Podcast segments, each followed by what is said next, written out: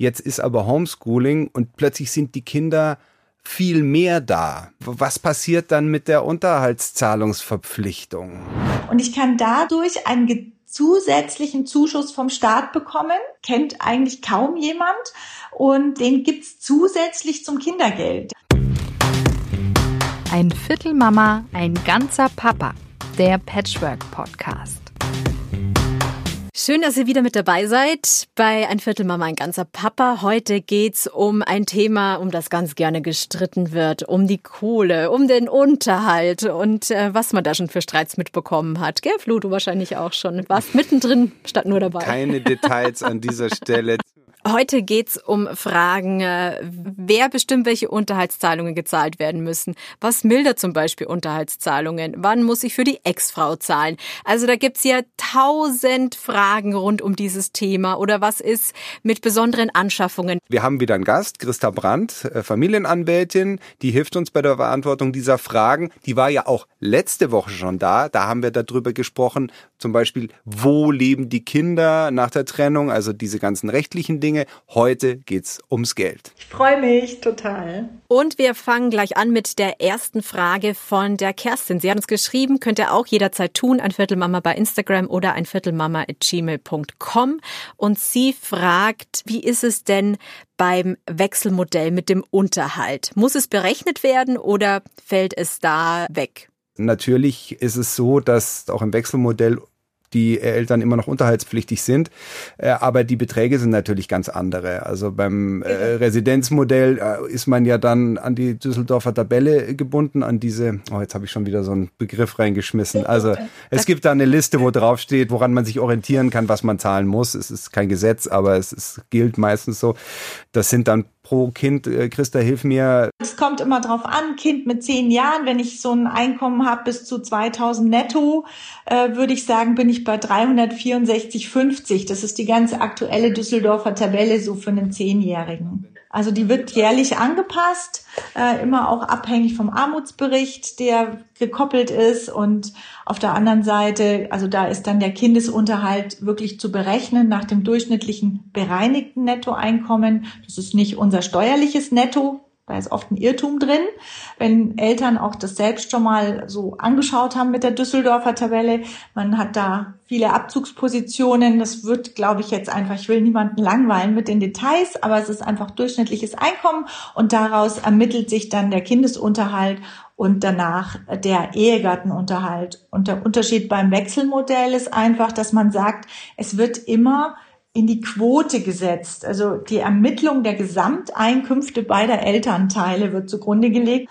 Die Einkünfte werden addiert und daraus bestimmt sich dann der Bedarf des Kindes, der Unterhaltsbedarf. Ich schmeiß jetzt mal so ein total äh, fiktives Rechenbeispiel in den Raum. Nehmen wir mal an, die beiden Eltern verdienen 5000 Euro zusammen. Davon verdient der Mann, so ist es häufig, vielleicht 3000 und die Frau 2000 dann müsste der Mann drei Fünftel des Unterhaltes bezahlen und die Frau zwei Fünftel. Ne?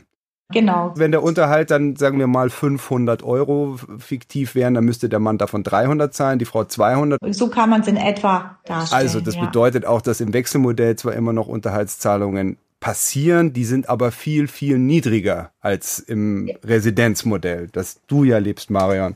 Also das heißt, dein Partner der, muss zahlen. Der, ja, dein Partner. aber das bedeutet natürlich für ihn als Vater schon, dass er natürlich ordentlich verdienen muss die ganze Zeit, weil das ist ja jeden Monat, sagen wir mal 700, 800 Euro zusätzlich zu verdienen zu den eigenen Lebenshaltungskosten und so weiter ist ja schon ein ganz schöner Brocken. Das ist ja genau der Punkt. Du musst ja selber dann auch noch für deine Wohnung aufkommen. Da brauchst du natürlich eine Wohnung mit ein, zwei Kinderzimmern.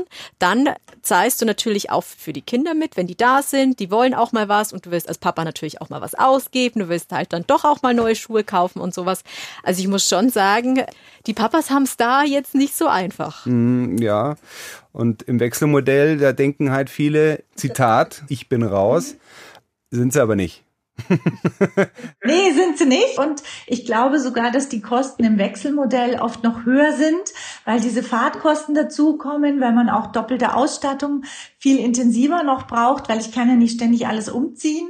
Also die Kostenersparnis würde ich jetzt nicht in den Vordergrund stellen beim Wechselmodell. Aber ähm, was du gesagt hast, Marion, genau dieser Unterhalt ist natürlich ein zusätzlicher Ballast, der dann immer auch Stress bereiten kann. Und wenn man in deiner Situation Partnerin das mitträgt, da muss man natürlich auch die Bereitschaft mitbringen, ja, das alles mitzutragen, weil ich brauche die größere Wohnung, ich muss meinen gesamten Lebensrhythmus darauf einstellen und ich habe die unterhaltsrechtliche Verpflichtung, wenn auch du selber nicht haftest, das ist auch oft so ein Irrtum, der dann geistert, aber du trägst es ja irgendwo mit beim Einkaufen, beim gesamten Lebensbedarf und da kannst du schön alles berechnen, ja, wunderbar, aber ähm, das geht ja gar nicht raus, wenn du einkaufen gehst, dann wirst du nicht sagen, so, das ist jetzt meins und das kaufe ich für die Kinder und das kriege ich wieder oder sowas. Ja, Marion das läuft ja so gar nicht.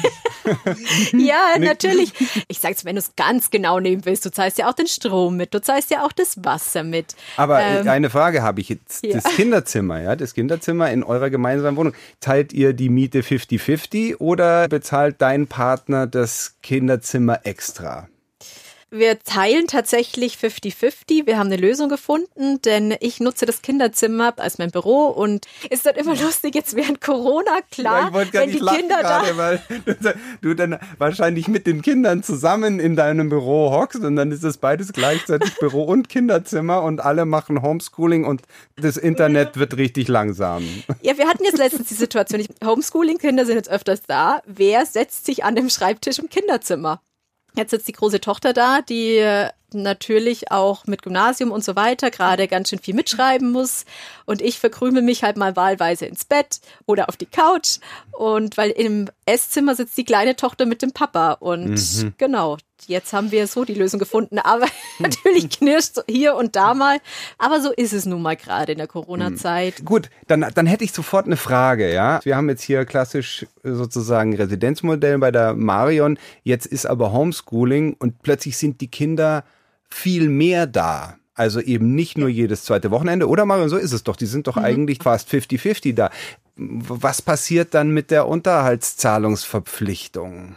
Habe ich in der Tat laufend momentan diese Anfragen. Ich würde wirklich empfehlen, dass man miteinander ins Gespräch kommt und sagt, man entlastet sich ja gegenseitig, damit man eben Homeoffice, Kinder, Homeschooling alles unter einen Hut bringen kann. Und dann kann man auch flexibel gerade jetzt in der Corona-Zeit zusammen eine Lösung finden genau angelegt an das Wechselmodell. Was habe ich für Kosten, Einnahmen, Ausgaben und dann ermittle ich eine Quote. Ich kann es ja auch als Eltern ja so machen, dass ich wirklich sage, wir sprechen da mal drüber und wir finden dann eine Lösung, aber wir lassen nicht den Unterhalt in der Weise stehen, wie er jetzt vorher vielleicht adäquat war beim reinen Residenzmodell. Und das ist dann genau der Schritt, wo man sagt, kann ich in die Kommunikation kommen und sehe ich denn auch den anderen Elternteil mit. Was ist dann da so eine Möglichkeit, auf den anderen Partner zuzugehen? Gibt es da irgendwelche, ich sage jetzt mal Schlüsselworte, damit es nicht gleich wieder eskaliert. Wir kennen das ja alle, wenn man dann ankommt und sagt, ja du, jetzt pass mal auf, ähm, ich habe die Kinder öfters, jetzt äh, zahle ich ein bisschen weniger. Also was ich ähm, als ganz guten Ansatz finde, ist, dass man sagt, wir haben ja im letzten Jahr diese Reform vom Familienministerium bekommen ähm, und es gibt heute den Kinderzuschlag. Der Kinderzuschlag ist im Bundeskindergeldgesetz geregelt. Das kennt eigentlich kaum jemand und den gibt's zusätzlich zum Kindergeld. Und ich kann den direkt bei der Familienkasse beantragen, ist auch auf der Homepage ausgewiesen. Das sind äh, bis, wenn ich es richtig im Kopf habe, bis zu 214 Euro pro Kind. Und das sind Einkünfte des Kindes. Derjenige, der das Kindergeld bezieht, kann es beantragen. Ja? Und wenn ich als Alleinerziehender ein Einkommen habe von mindestens 600 Euro im Monat, dann steht mir das zu. Also es ist mal ganz andersrum gedacht, nicht die Einkommensgrenzen sehr niedrig gesetzt, sondern bewusst nach oben wie beim Kindergeld. Und ich kann dadurch einen zusätzlichen Zuschuss vom Staat bekommen der gerade jetzt in der Corona-Zeit schon weiterhilft, weil es ja für die Förderung der Bildung, Betreuung, ähm, Entlastung der Familien gedacht ist. Es ist immer für sechs Monate, kann aber verlängert werden. Und wenn ich dann pro Kind zusätzlich 214 Euro habe, dann kann ich mich natürlich auch verständigen, dass ich sage, der Kindesunterhalt als solches wird dann aber aufgeteilt 50-50, weil wir betreuen jetzt 50-50 oder 60-40. Ja, und der Elternteil bei dem eine Kürzung eintritt, hat aber zusätzlich diese Leistung vom Staat und weil es ja Einkommen des Kindes ist. Und damit habe ich ein Entree überhaupt, ohne ähm, jetzt den anderen da zu verletzen und zu sagen, ja, ich will dir jetzt an die Kohle.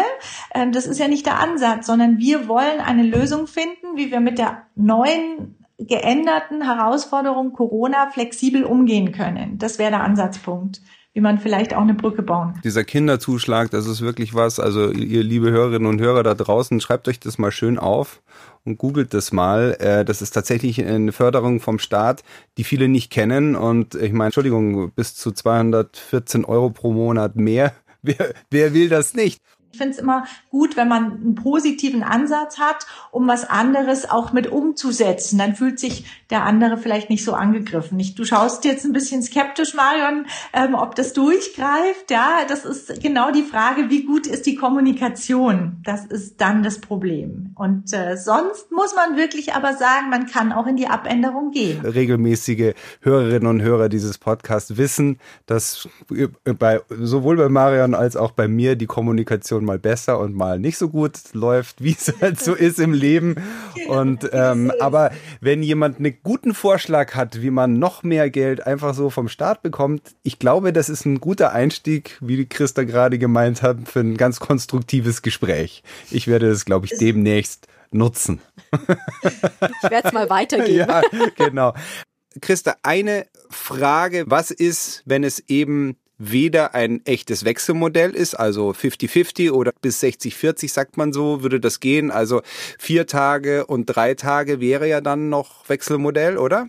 Also das würde ich mir nicht sagen trauen, weil wir sind ja in Deutschland sehr genau, ja, und wir sind eigentlich ganz stringent, echtes Wechselmodell ja oder nein und wenn wir ein echtes haben, dann wird berechnet nach den Vorgaben und wenn wir sage ich mal, bis 60, 40 kann man es im Einzelfall ganz gut verhandeln. Aber wenn ich dann einen Fall habe, wo ich zum Beispiel 70, 30 habe, kommt es erstens auf den Einzelfall an. Der Grundsatz oder der Obersatz ist eigentlich immer der zu sagen, dann ist der Unterhalt voll geschuldet, ja, nach der Düsseldorfer Tabelle, ganz normale Unterhaltsberechnung wie beim Residenzmodell und man kann diese erweiterten Umgangszeiten und damit verbundene Kosten dann wiederum einbeziehen. Das ist wirklich dann eine Verhandlungssache, komme ich zu einer Einigung, habe ich eine Möglichkeit, eine Basis zu finden. Da muss ich klipp und klar sagen, am besten miteinander sprechen,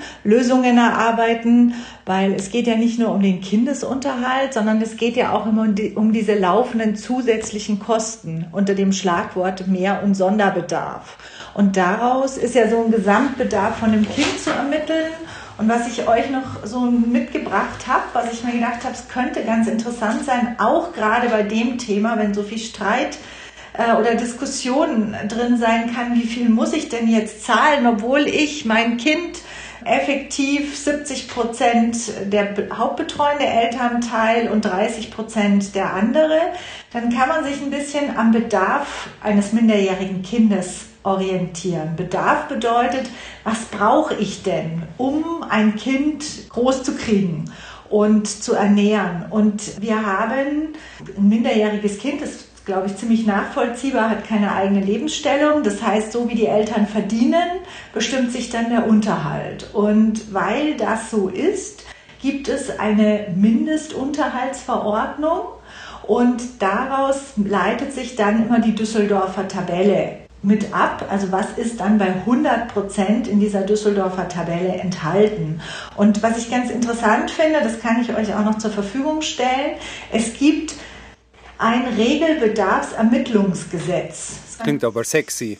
Man kann sagen, es gibt ja wenig, was wir in Deutschland nicht haben. Und da haben wir nach dem ganz aktuellen Referentenentwurf von 2020 legen wir da fest, wie sich denn dieser Mindestunterhalt für die Kinder zusammensetzt. bei diesen 100 Prozent. Und das ist zum Beispiel für Bekleidung und Schuhe ein aktueller Betrag von 36,49 Euro festgesetzt monatlich für Wohnen, Energie, Instandhaltung 13,90. Und das geht dann so weiter von Gesundheitspflege über Verkehr bis hin zu Wohnen und Heizung. Lange Rede, kurzer Sinn, was ich damit sagen will, ist eigentlich nur, wenn man sich das bewusst macht, dann setzt man sich am besten hin und sagt, was braucht unser Kind, was sind die laufenden Kosten der Mindestunterhalt nach den Einkommensverhältnissen des Unterhaltspflichtigen wird bezahlt und dann schaut man sich an, in welchem Verhältnis teile ich weitere Mehrkosten auf. Das wäre eine Möglichkeit zur Lösung. Das bedeutet schon auch, nur jetzt nochmal, um ganz klar nachzufragen, also wenn jetzt zum Beispiel ein Vater seine Kinder zwei bis drei Tage in der Woche hat, das wären dann etwa 30 Prozent, mhm. dann wäre er zunächst einmal auf jeden Fall voll unterhaltspflichtig, obwohl er eigentlich relativ viel Zeit mit den Kindern verbringt.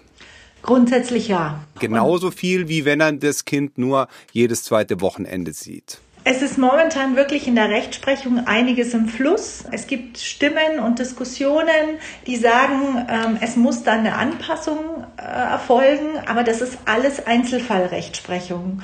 Ich persönlich sage einfach, je klarer ich bereit bin, mich da abzusprechen, desto griffiger kann ich meine Lösungen auch gestalten, denn es kommen ja dann auch Anschaffungen, es kommen Mehrkosten dazu, da kommen bestimmt gleich noch Fragen. Und da ist es ja auch wieder abhängig von der Quote der Einkommensverhältnisse. Also wenn wir jetzt gucken, was gehört nicht zu diesem Regelbedarf, was ich gerade gesagt habe, wie Bekleidung, Wohnen, Gesundheitspflege und so weiter, sondern Mehrkosten, typischerweise Nachhilfe, bringe ich mal als Beispiel, dann werden die immer nach der Quote der Einkommensverhältnisse berechnet. Und wenn der eine 4000 und der andere 2000 verdient, dann kann ich sagen, okay, wir teilen nicht 50-50 diese zusätzlichen Kosten, sondern nach der Quote der Einkommensverhältnisse. Der eine zahlt meinetwegen dann nach, der, nach dem Verhältnis der Betreuung und äh, des Einkommens 70 Prozent, der andere 30 Prozent. Und da kann ich dann diesen Mehraufwand, den ich durch die Betreuung habe, wieder ausgleichen. Das sind einfach jetzt so Tipps, wie kann man miteinander sprechen, weil Unterhalt sind viele Dinge, wenn ich jetzt da auf Heller und Cent drauf bestehe, ich will aber unbedingt ähm, aus Sicht jetzt des Unterhaltsberechtigten, hauptsächlich betreuenden Elternteils, ich versuche jetzt nicht zu sagen der Mutter, auch wenn es meistens die Mutter ist, ähm, ich bestehe jetzt auf meine 110 Prozent, weil das steht so mir nach der Berechnung zu. Dann wird natürlich ein, ein Kindsvater im Gegenzug sagen, wenn es um irgendwelchen Mehrbedarf geht, ja, sorry, jetzt bin ich nicht mehr leistungsfähig, schaffe ich nicht mehr, kriege ich nicht mehr unter. Und dann entsteht da wieder der nächste Streit. Ich muss es einfach nur mal kurz an mich denken. Ich bin halt freier Journalist. Das heißt, ich habe jeden Monat anderes Einkommen. Dann wird's ja noch, also da musst, musst du jetzt nicht drauf eingehen, Christa. Ich denke mir nur, wenn ich das jedes Mal für jeden Monat ausrechnen müsste, wie viel Geld ich jetzt äh, verdient habe im Vergleich zu meiner Ex-Freundin, die hat Gott sei Dank ein festes Gehalt. Aber wenn die jetzt auch noch äh, als Freie irgendwie arbeiten würde, dann wirst du ja total verrückt, weil es ändert sich ja ständig. Also aber, aber da haben ich bin froh, dass wir da so ein, da haben wir schon, dass wir da irgendwie ein Pauschal Pauschalbetrag irgendwie ausgemacht haben, also dass wir da nicht jedes Mal dahin müssen. Wir machen es bei den Selbstständigen und Freiberuflern anders. Wir ermitteln das durchschnittliche Einkommen aus dem Zeitfenster von drei Jahren. Ja, und dann schaut man sich an, was ist in der Regel der Querschnitt von drei Jahren. Wenn du jetzt einen vollen Ausreißer drin hast, ein Jahr richtig viel dabei, dann kann man auch auf fünf Jahre ausdehnen. Ähm, es ist nicht so, dass das ganz easy zu rechnen ist, weil es nicht einfach das steuerliche Netto ist bei uns nicht das die Grundlage, sondern wir haben dann noch ein bereinigtes Nettoeinkommen. Natürlich, das muss ja irgendwie noch gerne bereinigt werden. Natürlich. Ja, ist ja logisch. Ja, es ist, steigt gerade aus. Ja, ganz genau. Deswegen ja, sage ich ja. Ich aber verstehe. ich sage also, so, es ist nicht Monat für mhm. Monat, weil sonst hätte ich den Job an okay, den Nagel gehängt, gut. ganz ehrlich. Also das Und der Tipp ist einfach der, je klarer man sich auf eine Grundlage verständigen kann, damit es auch eine längere Laufzeit hat und eine Bestandskraft äh, und sagt, okay, alle zwei Jahre stimmen wir uns wieder ab. Das ist ja eh wahnsinnig viel, ja. Aber dann hat man einen Überblick und sieht, wie entwickelt sich das Ganze. Das sind, sind so pragmatische Tipps. Ihr könnt es ja jederzeit schreiben unter ein Viertelmama bei Instagram oder ein Viertelmama at gmail.com und die Melanie ist Bonusmama.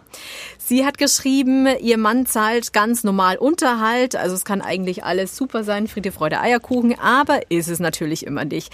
Der Junge kommt immer mit den alten Klamotten zum Papa. Und dann ist es so, dass der Papa sagt, na, so kannst du nicht rumlaufen, kriegst du neue Klamotten. So, die neuen Klamotten verschwinden dann bei der Mama und dann das nächste Mal kommt er wieder mit den alten Klamotten an. Mhm. Ich will jetzt da keine böse Absicht unterstellen Nein. und das will die Melanie auch nicht, aber was kann man denn da tun und darf die Mama das?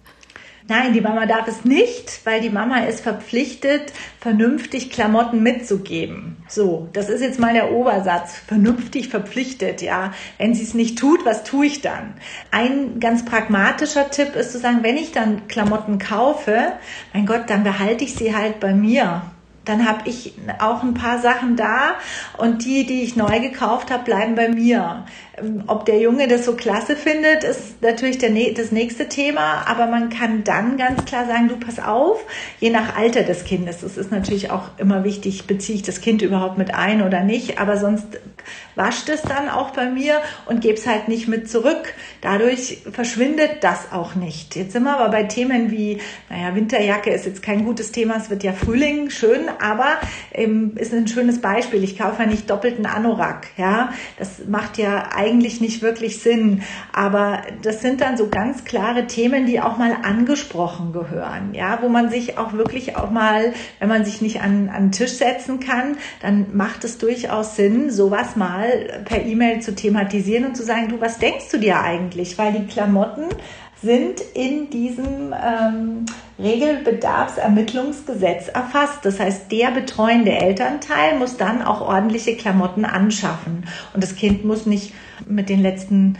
hätte ich fast gesagt, letzten Lumpen kommen, weil ja, das höre ich ganz oft. Ja, das, was in die Tasche gepackt ist, ähm, das ist zu klein, das ist zerlöchert, das ist, das kann ich überhaupt nicht brauchen. Und ähm, ich bin da ziemlich pragmatisch und sage, es gibt viele Secondhand-Geschichten. Man kann wirklich gut für Kinder auch günstig äh, Klamotten bekommen, gerade bei den kleineren. Also lieber mal ein paar Sachen selber kaufen und die behält man einfach bei sich. Ja, und wir haben jetzt auch tatsächlich festgestellt, ähm, normalerweise hat die Mama auch immer die Tasche gepackt und die Tasche ist dann zu uns gewandert und man kennt ja diese kleinen Dramen. Oh nee, jetzt ist der Badeanzug dabei, also den Badeanzug ziehe ich schon lange nicht mehr an. Und ähm, wir haben tatsächlich, waren einmal shoppen und zwar zusammen auf dem Flohmarkt, was auch total schön war, weil sie haben erzählt, ja mit der Mama waren sie noch nie irgendwie auf dem Flohmarkt nach Klamotten gucken und insofern war das eine ganz neue Erfahrung für die Kinder, einfach mal gemeinsam auf den Flohmarkt zu gehen. Sie fanden es dann auch toll und haben jetzt so einen kleinen Bestand auch bei uns. Das heißt, Klamotten, die aber auch tatsächlich bei uns bleiben, die wandern eigentlich gar nicht in der Regel mit zur Mama. Und inzwischen fängt die Große an, sich aus meinem Kleiderschrank schon zu bedienen. Und äh, dachte ich mir doch, genau dieses, ganz Wahnsinn, genau. Ich wäre so, ich wäre so froh, wenn meine Kinder mal die ganzen schmutzigen Klamotten wieder mitnehmen würden, aber die lassen es alles da. Also bei mir ist mein Wäschekorb ist ständig voll. Ich bin nur am Waschen. Die können von mir aus gerne die Sachen wieder mitnehmen.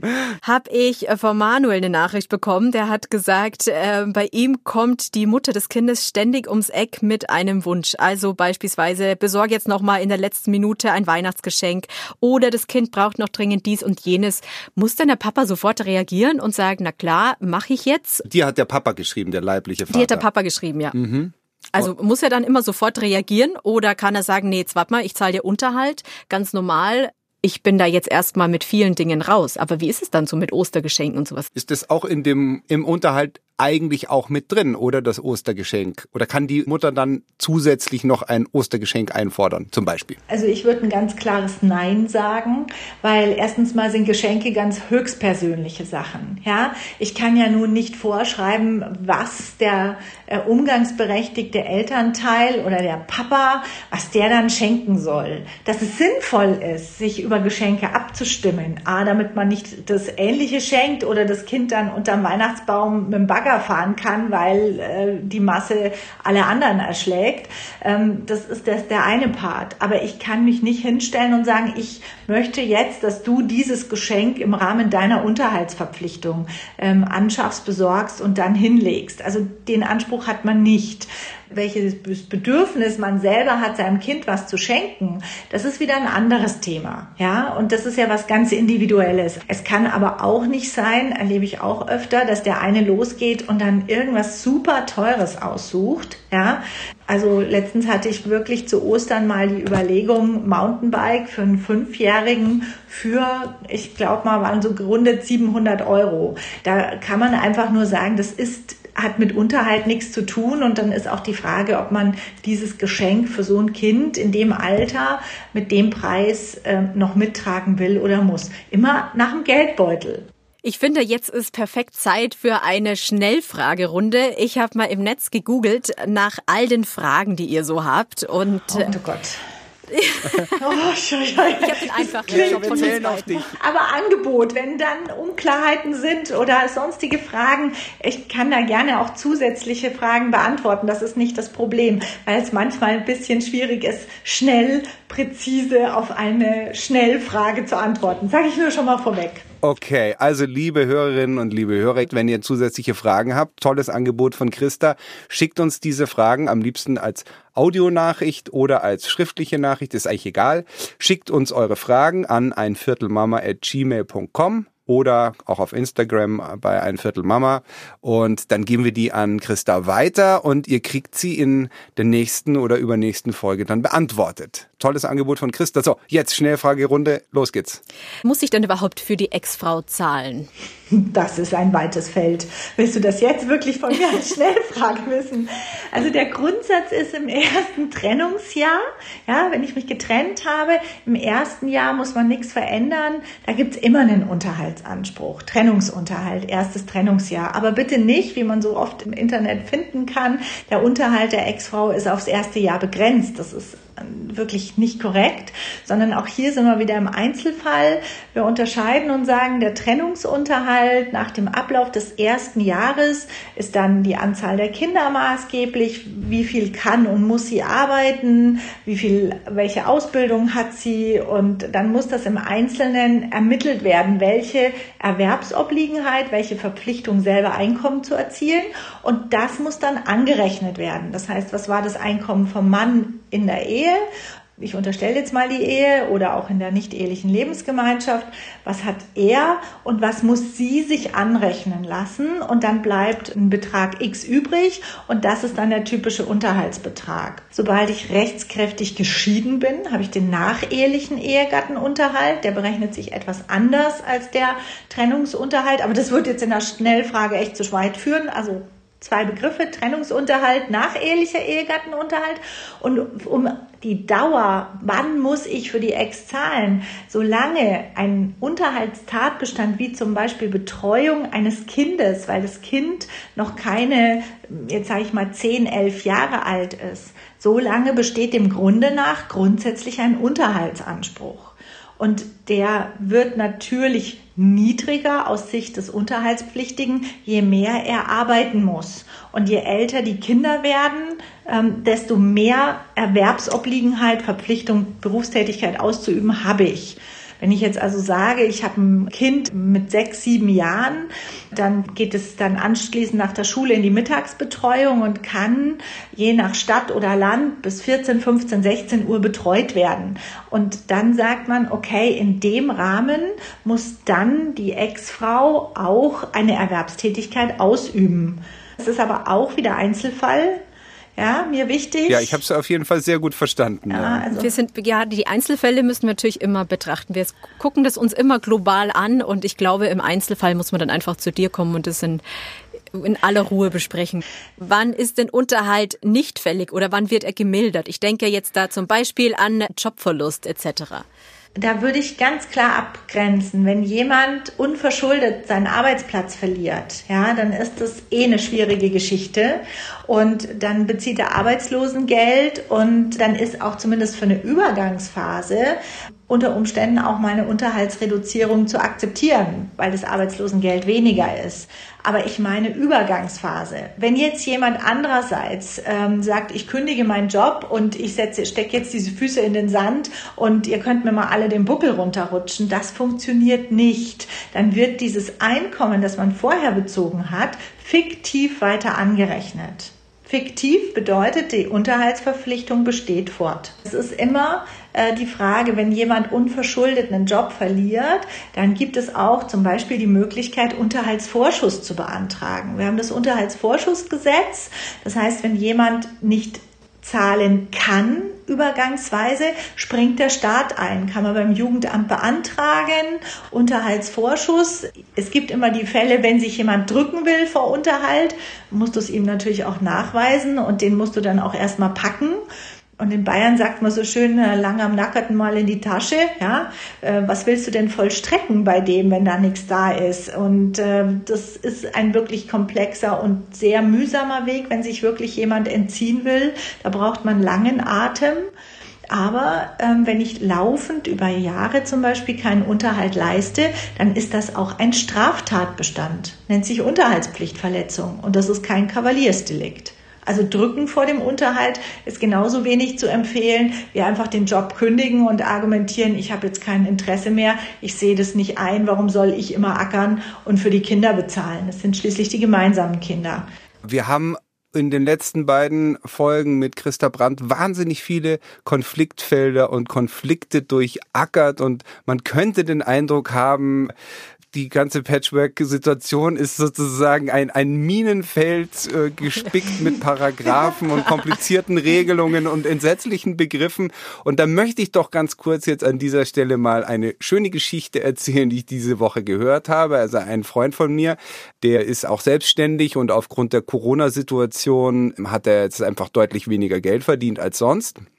Gleichzeitig waren die Kinder sehr viel bei ihm und seine Ex-Frau, mit der er sich sehr gut versteht, die hat ihm jetzt das, den kompletten Unterhalt von zwei Monaten einfach zurückgezahlt und hat gesagt, du hast mir so viel geholfen und ich weiß, dir geht's jetzt gerade schwierig rein und da hat er sich wahnsinnig drüber gefreut. Ich meine, dazu muss man sagen, das muss man sich natürlich leisten können. Ich, wir wissen alle ganz viele Mütter, selbst wenn sie das wollen würden, alleinerziehende Mütter, wir sind gar nicht in der Lage, aber seine Ex-Frau hat auch einen neuen Partner, der sie auch unterstützt und dann hat sie einfach gesagt, ich brauch's nicht unbedingt. Hier ist dein Geld zurück, du brauchst es jetzt gerade mehr. Super. Respekt. Schön, oder? Das war doch jetzt mal eine schöne ja? Geschichte. Und es nee, ging auch ganz auch ohne Anwältin übrigens, Christa. Ähm, kann ich gut nachvollziehen, aber es ist nicht immer nur so. Das, Im Großen und Ganzen sehe ich meinen Job so, dass ich dazu da bin, Lösungen zu erarbeiten und nicht nur Streit zu produzieren. Und das ist natürlich eine, eine Einstellungsgeschichte und es gibt ganz viel Zurückhaltung und Hemmung, überhaupt mal nachzufragen und sich überhaupt mal beraten zu lassen. Aber das, glaube ich, ist das Wichtige, weil wenn ich es vom Grundsatz her mal verstanden habe oder man sich Konzepte überlegt hat und einfallen hat lassen, dann kann man daraus auch was machen. Ja, da muss ich nicht immer nur in den Streit gehen. Eine Sache, die ich mir auf jeden Fall gemerkt habe ähm, aus diesen beiden Folgen mit dir, Christa, ist, früh klare Regelungen ausmachen, als allererstes das Geld regeln, damit alles andere nicht mehr im Zusammenhang mit dem Geld irgendwie betrachtet wird. Sobald die finanzielle Sache geregelt ist, ist man viel freier und kann mehr ans Kind denken.